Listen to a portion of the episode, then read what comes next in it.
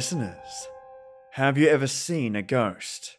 Well, our protagonist has this gift the gift to see the dead, but has no way to communicate and no means to understand them.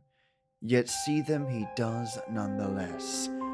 Ad nauseam, ad mortem, ad infinitum by MP Real Invective is a tale about discovery, self understanding, mystery, and betrayal.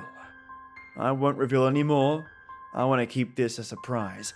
This episode is not for little ears, discusses themes of suicide, medical apparatus usage, and death. Keep those little ears away, mates. Now, of course, before we start, a huge thank you to my three white tea warlords Matthew J. Bower, Detective of the Night, Maya, the Clairvoyant, and Divided by Zero, my spiritual healer. You three listeners support the podcast and me at such an amazing level that I'm often lost for words. But not today. Thank you so much for being so damn brilliant. Your support goes an immensely long way. Thank you so much. And of course, my O'Grain forces Chad Warren, Just Heather, Lee Bauer, Lorraine Crisanto, Joe, Paige Marcini, Peter Raffaelli, and Michael Angelo Yacone the lifeblood that courses through this podcast veins. Thank you for being the staple that keeps this podcast blood pumping. Lastly, as of right now, thanks to all of your support, I'm ranking under fiction between top 20 to 40 in Hong Kong, Italy, Sweden, Brazil, France, and Germany. A big shout out to all of you listeners out there, and thanks for listening. Now turn the lights off, the sound up, and pay real close attention to the sounds of your house. I don't think it's the house settling. Do you?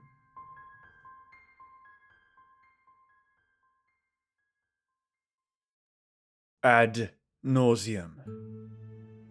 Have you ever seen a ghost? I don't usually ask that question because everyone will typically start telling their typical bullshit story of seeing an old woman in their peripheral vision one late night hearing voices that aren't there, or maybe even picking up a phantom hitchhiker on a late night after driving for too long. I ask this question because I want you to have your spiritual encounter on your mind while I tell you my story. My encounter with the afterlife wasn't very typical, and I doubt that after listening to my story, that you'll be able to see yours as ordinary either. It all started in early 2001, when I was 13 years old. My family had just moved to a new city after my father lost his job. He was lucky enough to find work in a small town in Michigan. The town, Kalamazoo, was a quaint and quiet community. We moved there midway through the school year, so I found that I had about five or six months of free time before I could attend school and meet the other kids. My neighborhood was built for younger couples, so there weren't that many kids to hang out with during that time. And the cold weather forced me inside most of this time. I was fine with being indoors. I'm an avid gamer and love survival horror games. I spent most of my time in my room, which was in the basement, playing games and talking to friends I'd left behind when I moved. I was a big fan of Resident Evil and was slowly getting into Silent Hill around that time. Just a small note about my house in Kalamazoo. It had a main floor with a kitchen, living room, and a bedroom bathroom. The basement had a wide open area, my room, and a room with a water heater off to the side. The house was old. It was built sometime in the 1950s and was refitted to be more modern. Asbestos was replaced by insulation. Lead paint was removed and copper tubing was put in. It reminded me of the old ship of Theseus conundrum. At what point of repairing and replacing parts does the house stop being the same house and become a completely new house? Did I live in a house that was from the 50s, or was it now a completely new building?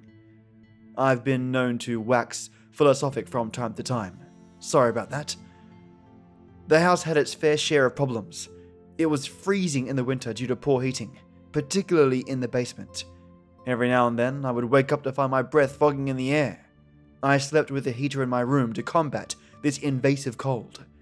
I accepted this drawback in exchange for the privacy that it afforded me as a teenager. Privacy was of the utmost importance.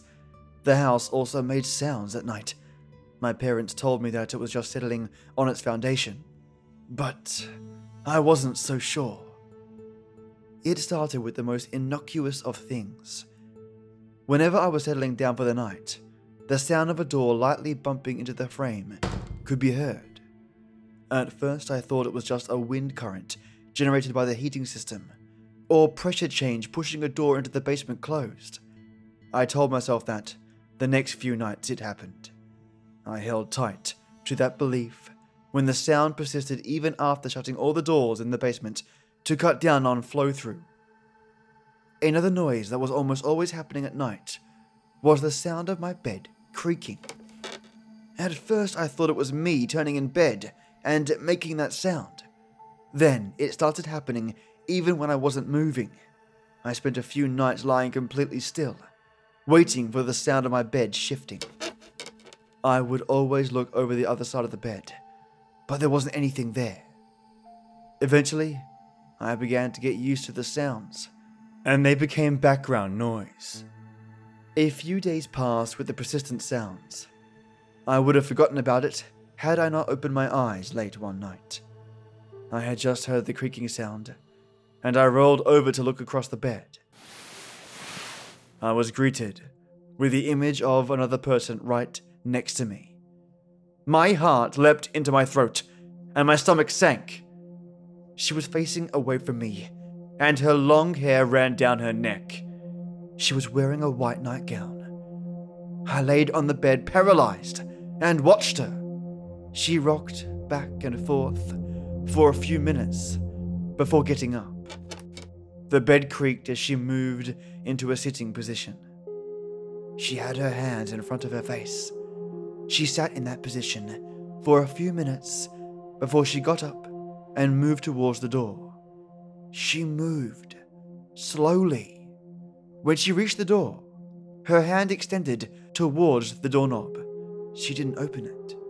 She just phased through the door, and it moved slightly with her passing through it. I didn't sleep for the rest of the night. I spent the next couple of nights sleeping upstairs in the guest room. I lied and told my parents that it was too cold downstairs. I knew I couldn't tell them what I saw. They were already worried about my adjustment to a new city. They didn't need to think that I was going crazy. I stayed in the guest room for a few nights before they began to get suspicious. I went to bed in my room the next night and saw her again. I didn't just see her, I heard her as well. I tried to stay up that night, but I eventually drifted off. As I was about to really go under, I became aware of a sound softly repeating in my room. I opened my eyes and she was there in my bed. She was still rocking slightly, and I realized what the sound I was hearing was. She was crying softly. She was doing her best to stifle her sobs, but they were audible. I should have been scared. But as I listened to her pitiful bawling, I felt nothing but sympathy. She rose to a sitting position and wept for a few minutes before leaving my room. I managed to go to sleep a few hours later on the floor next to my bed. The idea of waking up in the middle of the night and seeing her facing me, dead eyes looking right into mine, was a terrifying thought. She didn't seem to be aware that there was someone else in the bed with her, and I had no intention of making her aware of my presence. I slept on the uncomfortable floor in front of the heater the rest of the night. She appeared every night in my room for the next week. She always repeated the same motions. At the end of the week, I decided to try and make contact with her. I was beginning to feel like a voyeuristic creep, watching her at her most raw and unguarded moment. When she appeared, I let her cry for a few minutes before slowly reaching out my hand. My trembling hand slowly crept across the bed sheets. I was terrified that I might get her attention and provoke her wrath. I drew closer and closer to her shoulder. I blew out a laden sigh and reached forward. My fingers slid right through her.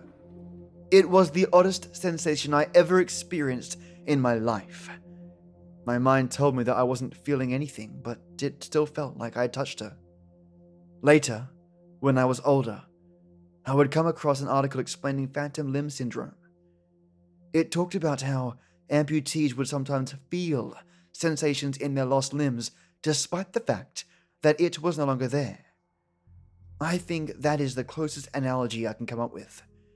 I was feeling something that was not there, or at least no longer there. My attempt at contact galvanized me. I shot out of bed and walked around to the other side. She had just risen to a sitting position and was now facing me. She was a few years older than me, if I had to guess. I would say she was 16 or 17. She had relatively plain features, but there was an endearing quality to her simple style. I was shocked and a little embarrassed to be thinking of her like that. I was busy mentally castigating myself when she stood up and moved right through me. If trying to touch her was discomforting, feeling her pass through me was the oddest sensation I ever felt. I had to sit down and catch my breath and still my heart. The next night, I tried to make contact again, but met with the same results. Instead of watching her leave the room and make the sound of the door bumping against the frame, I decided that I had to follow her. I had to figure out what happened to her. She moved slowly through the basement, but wasn't heading in the direction of the stairs. She was instead heading towards the boiler room.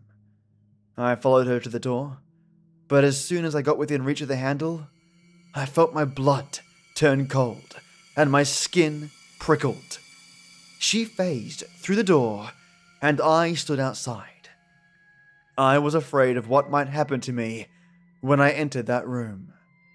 But I was more worried of what I would find when I entered that room. I didn't enter the boiler room until a week before class began. I won't lie, those first few months in Kalamazoo, Michigan, were some of the loneliest of my life. My friends back in Simsbury, Connecticut, were moving on with their lives, and I felt like I was being left behind.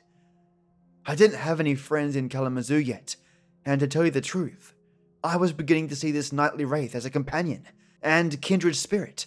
She was alone and sad, just like me. Every night I would wake up to the sound of her suffering, and I would follow her to the boiler room. A week before class began for me, I entered the boiler room with her. I had stood outside the door for a few minutes, trying to steel myself for what I might see. My entire body was screaming at me to run back to my room and never go near that room again. But I had to know what happened next. I drew in a deep breath and blew it out. I grasped the doorknob and turned it. The door swung into the open room, and I was eye level with her feet. They swayed back and forth like a pendulum I stifled a scream when I realized that she wasn't levitating like a ghost. She was hanging from a beam in the ceiling. I left the room and went back to my bed. There was nothing more I could do, and I had no intention of spending any more time than necessary in that boiler room. I laid in bed and slowly curled up into a fetal position. I prided myself in not being the kind of person who cried openly, but at that moment, the floodgates broke and I wept. My throat felt raw and my eyes stung with tears. I sobbed for a few moments before I realized I was not alone. She was in bed across from me and weeping in that same position she had always been in. I tried to find out who she was, but the realtor was tight lipped about the house's previous occupants. I pressed her for more information and she finally caved and confessed to not doing any real research on its past. I went to the library, but I failed to turn up any information. I even tried asking the neighbors about the previous owners, but the two families that lived there before ours didn't have a daughter or only had an infant daughter when they occupied the house. I had no idea about the girl who appeared every night and hung herself in the boiler room. It was now a routine for me. I would wake up in the middle of the night around the time she would appear. I'm ashamed to admit it, but sometimes I found myself waiting for her. I was hopeful that someday I would break through and tell her what I wanted to say ever since I saw her. I would tell her that she didn't deserve the fate she was suffering. I would tell her how lonely I was, how desperate I was for someone to talk to. I would tell her, I don't know. I always stayed behind when she left the room. I had walked into the boiler room during the day once and I saw her hanging there. She was gasping and clawing desperately at her neck as she slowly asphyxiated. She rocked back and forth in the room, and her feet frantically kicked around, looking for some purchase to save herself. I did scream then. I had to make up a story about seeing a shadow for my mum when she came downstairs and saw me pale as a ghost and shivering. I started class and began to make some new friends. I even had a few classmates over to hang out. I remember one time we were playing a video game and the girl passed right through him on the way to the boiler room. My friends couldn't see her nor my parents. Only I could.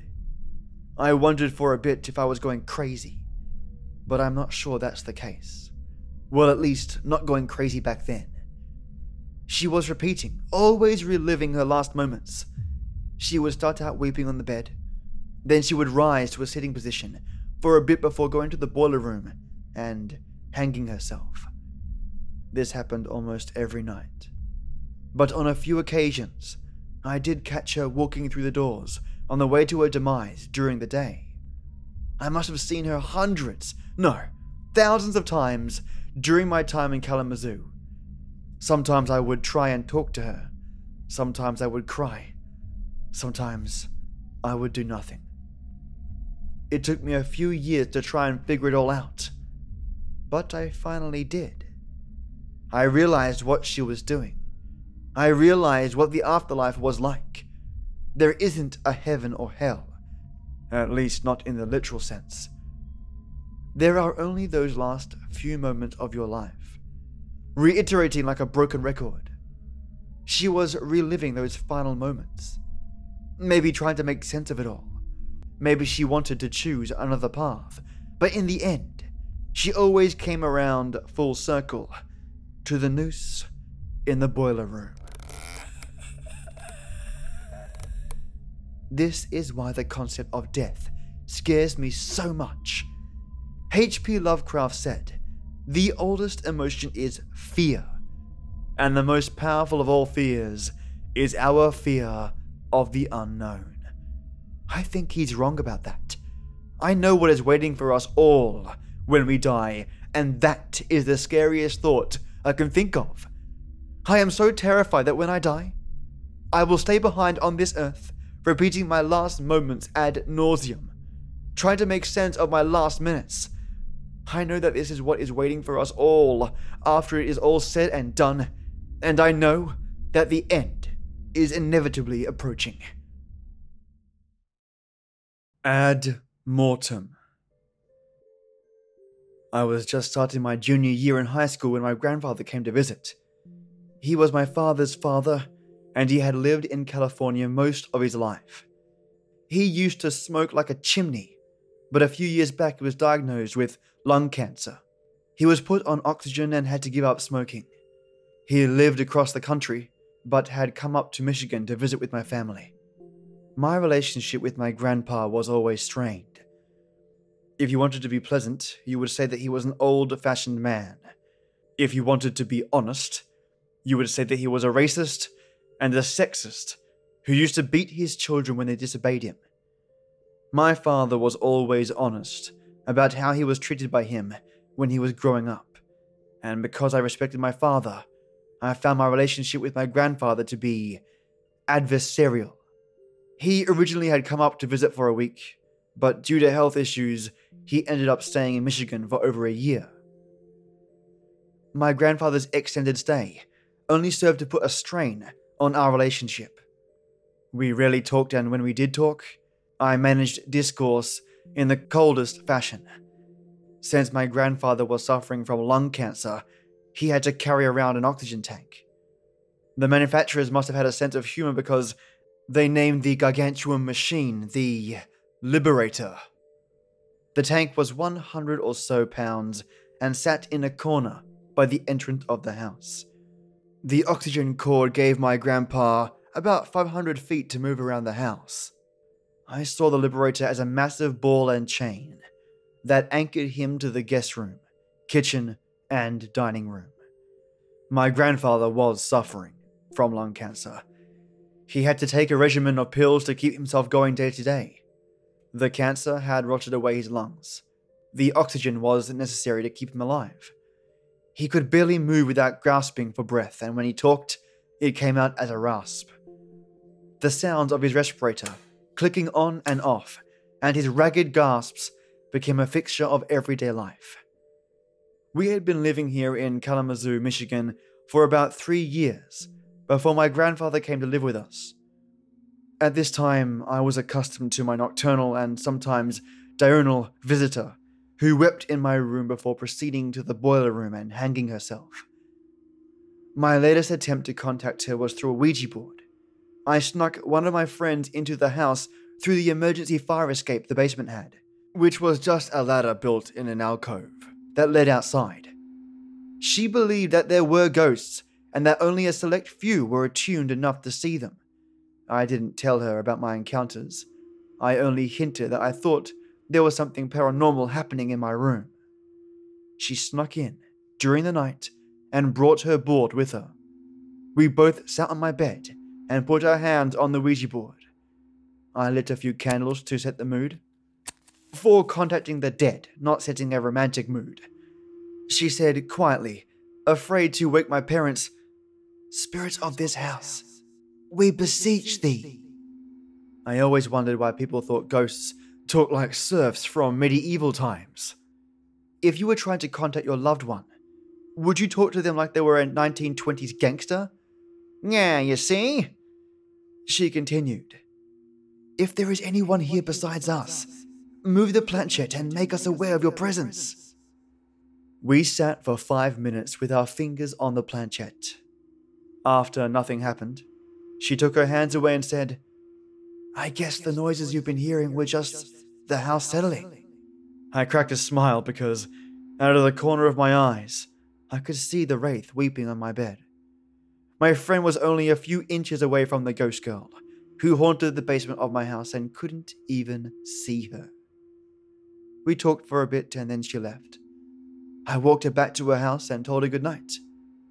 When I snuck back into my house, the sound of my grandfather's respirator filled my ears. A couple of weeks passed, and my grandfather's condition deteriorated. He was now confined to the guest room. He could barely talk, and when he managed, he had to pause between sentences to catch his breath. Sometimes, when he overexerted himself, his body was racked with coughs and wheezes. My mother took care of him because my father was working and I was at school. Out of everyone in the house, my mother's relationship with my grandfather was probably the best. She went out and picked up his prescriptions, cooked food for him, kept him company, and changed his sheets. I remember heading off to school one day and seeing my grandfather sitting up in his bed. He now spent most of his time in bed and was developing bed sores and had to use a bedpan to relieve himself. He had a coughing fit and he covered his mouth with a handkerchief. Sometimes I think I saw something red staining that handkerchief, but I realize that that little observation that I make now is tainted by the memory of what happened to him later. When I returned home that day, I knew something was wrong the moment I walked through the door. There was something off about the house. There was something missing. It took me a moment to realize what it was, the omnipresent sound of the respirator pumping oxygen was no longer present. The Liberator sat in the corner silent like a grave. I went upstairs to find my mother in the guest room, stripping the bed sheets and pillowcases. She had been crying, but wasn't at that moment. My mum didn't have to say the words, but she did anyways. He died. His heart just stopped. There was nothing that could have been done. I pulled her into a hug and she broke into a fresh set of tears. I offered to help her wash the bed sheets, but she told me it wasn't necessary. This part may make me seem like a horrible person, but I was glad she turned down my offer. When my grandfather died, he had evacuated and the smell was horrible. She washed the sheets as best she could, but ended up throwing everything away. My father took the news like any son would take the news of his father's death. I don't know what I was expecting from him. For some reason, I thought he would be angry. Angry at the fact that his father had never told him goodbye, never told him that he loved him, or that he was proud of him. He wasn't angry. He was just quiet for a while. He didn't cry at that moment, but I remember going upstairs from the basement and hearing the soft, hushed sound of him crying in the night. I tried to take my grandfather's death as stoically as possible. I didn't cry until the funeral, and then the floodgates broke, and I wept as they lowered him in the ground. He may have been a racist, sexist, abusive old man, but he was still my grandfather. He was family, and he was gone. I didn't like him, but I did love him because he was part of my life. The next month was relatively quiet. My mum and dad dealt with getting his affairs in order and tending to his will. I can't tell you exactly when they started, but I can tell you when I first became aware of the sounds. I was sneaking outside at night to have a cigarette, and I thought my mind was playing tricks on me. I had been so accustomed to the sound that it took me a few seconds to realize what was wrong. I was hearing the whirring and hissing of the Liberator. We had donated the Liberator a week ago to the nursing home. I paused in the darkened hallway and listened. It was a slow and steady sound. Listening to that noise chilled my blood and made my stomach sink. I must have stood still and waited for that sound to stop for a few minutes. It didn't stop. If anything, the sound grew louder. I lied to myself and said it was a trick my mind was playing on me. I went downstairs and passed by the ghost as she proceeded to her death. I kept lying to myself for the next couple of days as the noise of the Liberator got progressively louder and was joined by something almost undetectable. The respirator kept going throughout the day. This wasn't like the Wraith Girl, whose weeping only manifested at certain times. The noise was a constant and it was growing louder the sound obfuscated by the oxygen machine slowly grew more evident. It took me a few days to really begin to hear the wheezing and gasping beneath the whirring of the Liberator. I avoided the guest room at all costs. It was quite a simple thing. There was nothing in there except for the sounds of gasping and wheezing. To be completely honest, I was afraid to enter that room. I could live with seeing the image of the girl in the basement, but I wasn't so sure I could accept seeing the ghost of my grandfather reliving his last moments. I avoided it for a few months before finally succumbing to the curiosity. It was my senior year then, and I was just wrapping up with graduation parties. I had had quite a bit to drink that night, but was still capable of driving. I pulled into my driveway and a thought struck me. The thought was that I had to see him before I left home for college in a few months. I had to face the ghost of my grandfather if I wanted to move on with my life. I went into the house and approached the guest room. I wasn't prepared for what I would see, and I don't think I ever could have been. I stood outside the guest room for a few moments, trying to steel myself for what I would see next. I listened to the methodical whirring of the oxygen tank and the discordant gasps and coughs that broke through the rhythm. The more I listened, the more I found my resolve weakening.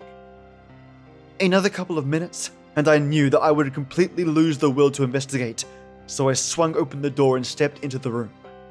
My eyes took a few seconds to adjust to the darkness. The curtains had been closed to the moonlight, giving the room a sepulchral feel to it. The room had grown musty and smelled like mothballs. The wheezing and gasping was louder now.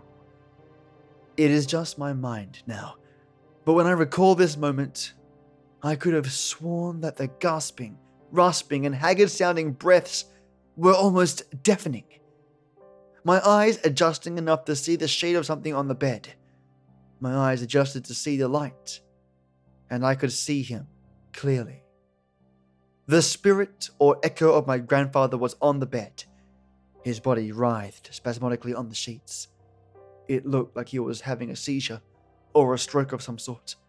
His hands clawed at the air in front of his face until I realized that he was probably trying to adjust the respirator on his face. He writhed in the bed for a few more minutes before he fell still. He was dead. The room was silent. I turned around and left the room. As the door closed behind me, the sound of frantic gasping and wheezing started up again. The night before heading off to college, I rolled over in my bed and watched the nightly visitor to my bedroom. She rocked slightly in the bed and wept quietly. It tore at me to know that she was doing her best to keep quiet. Who was she hiding her depression from? Why couldn't she ask for help? She was tragically young. I leaned over to her and whispered to her, I'm so sorry that this happened to you. There wasn't much else left to say. I went to college the next day. My first semester of college was going well. I didn't have any ghostly encounters in the dorm, which was a plus. I don't think I would have managed to focus with the spirit of someone constantly dying from alcohol poisoning. I had friends, but in a sad way, I found myself waking up in the middle of the night, wanting to see, to talk to her, to talk at her at least. November rolled around and I decided to drive home and be with the family for Thanksgiving. I wish I had just stayed at college. I arrived the day before Thanksgiving and proceeded to catch up with my parents. My mum even rushed outside to hug me as I pulled into the driveway.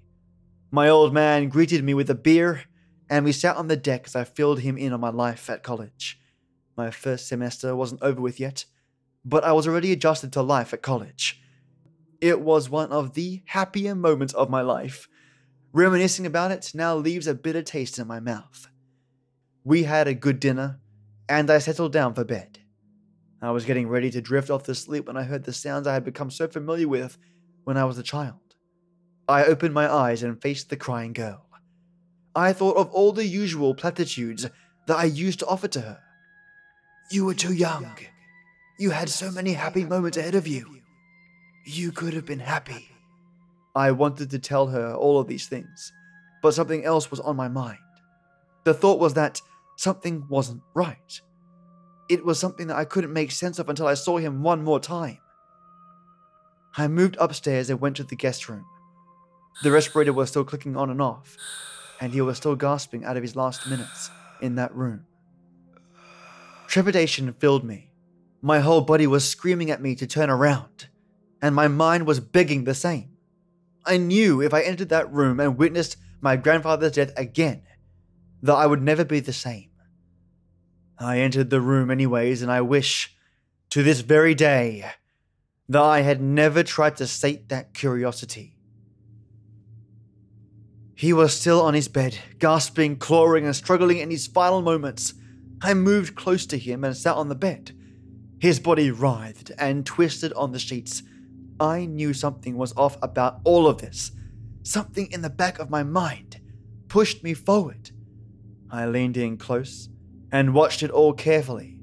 I watched as my grandfather clawed at the empty air in front of his face.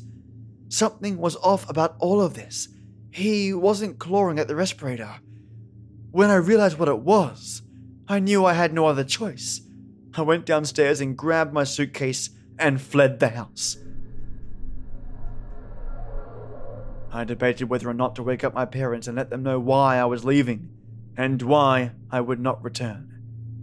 You can call me a coward or you can call me righteous, but I just couldn't do it. I just couldn't face them with that knowledge.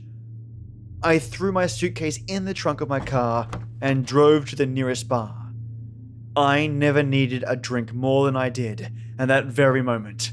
I wanted something to give me the liquid courage to leave Kalamazoo, to leave my family. I was almost in tears by the time I reached the dive bar. I swallowed back my emotions, entered the bar, and sat at the stool closest to the bartender. It was a dive the kind of place that had sawdust on the floor to soak up sweat and scoil spit. I wasted no time in getting the bartender's attention. I ordered a double shot of whiskey and downed it as soon as the drink was poured. I ordered another, then another, and another. As midnight rolled around and they were preparing for last call, they decided to perform their night before Thanksgiving tradition.